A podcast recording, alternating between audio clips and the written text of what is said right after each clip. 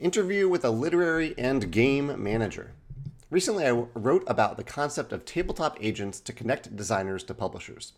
As I learned from the resulting discussion, there are actually a few agencies who represent designers for a fee, which isn't the model I proposed. I also heard from Alan Eckhouse, a literary ma- manager who works a bit with tabletop games. I sent a few questions to Alan, and I'd like to share the answers with you today. First, can you introduce yourself, specifically your connection to tabletop games personally and professionally? Here's Alan's answer. Hello, Alan Eckhouse here, lifelong tabletop gamer and frequent attendee of Origins, Gen Con, and PAX Unplugged. In parallel with that, I worked for four years at Creative Artists Agency in their comedy department, dealing with clients across film, TV, stand up, and all places funny. Since then, I have launched Logical Talent Management, a literary management company that specializes in screenwriters, but also works with tabletop game creators. In general, I'm the catalyst between a screenwriter and a buyer, typically a movie studio, TV network, or production company.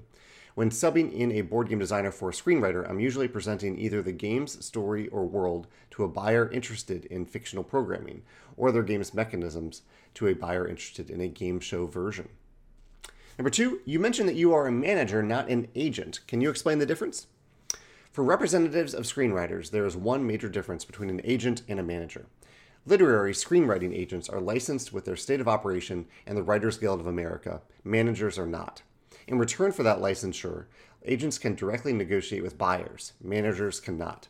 That being ca- the case, agents often devote most of their hours working to their specialty, seeking, negotiating, and procuring deals. What does a manager do? Anything and everything else their client asks of them. For me, this includes analyzing and workshopping scripts, sourcing interested buyers and routing them to a client or their agent, and adverti- ad- advising on any professional matters that require assistance. Number three, what are the services and benefits you offer to game designers?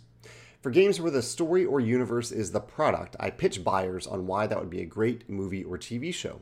For games where the mechanisms are the product, I pitch buyers on why it would be a great game show.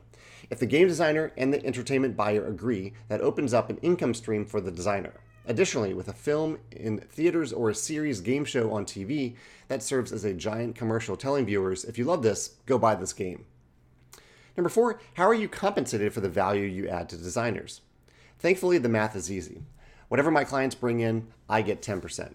With screenwriting, there are never any upfront fees that are assessed for representation. Income is entirely commission based. If anyone offers to sign you if you pay them X dollars, run the other way.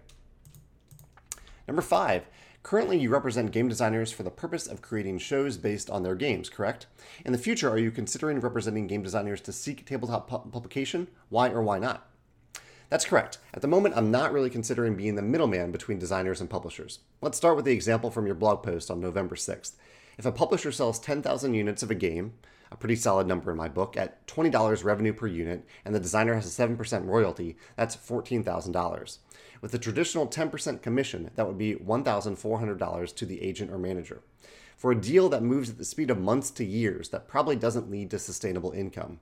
But never say never. If an industry standard is determined where the designer, the agent manager, and the publisher can all pay their bills, then it could be viable. Number six, do you have a tabletop game success story connected to you as a manager that you'd like to share? I was going up and down the aisles of the exhibit hall at Origins 2023 when I stumbled upon a booth showcasing a new game. Watching a demo of the game going on, it took me about 30 seconds to say to myself, this is a game show.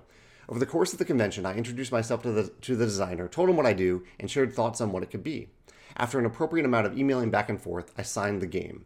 It's HexaQuest by Martin Soderham. We are now actively pitching it to production companies that bring game shows to a TV near you.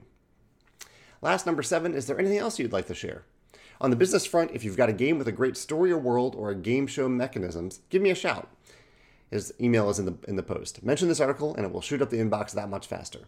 On a personal side, to me, magic comes in many forms. A great film you remember forever, an episode of TV that yanks tears from your eyes, happy or sad, cards and dice hitting a table that tell the story of victory or defeat. Whatever your personal brand of magic, I hope it gets to the tabletop as often as possible. Thank you so much, Alan, for sharing your perspectives and insights. And if you have any follow up questions for Alan, feel free to ask them in the article.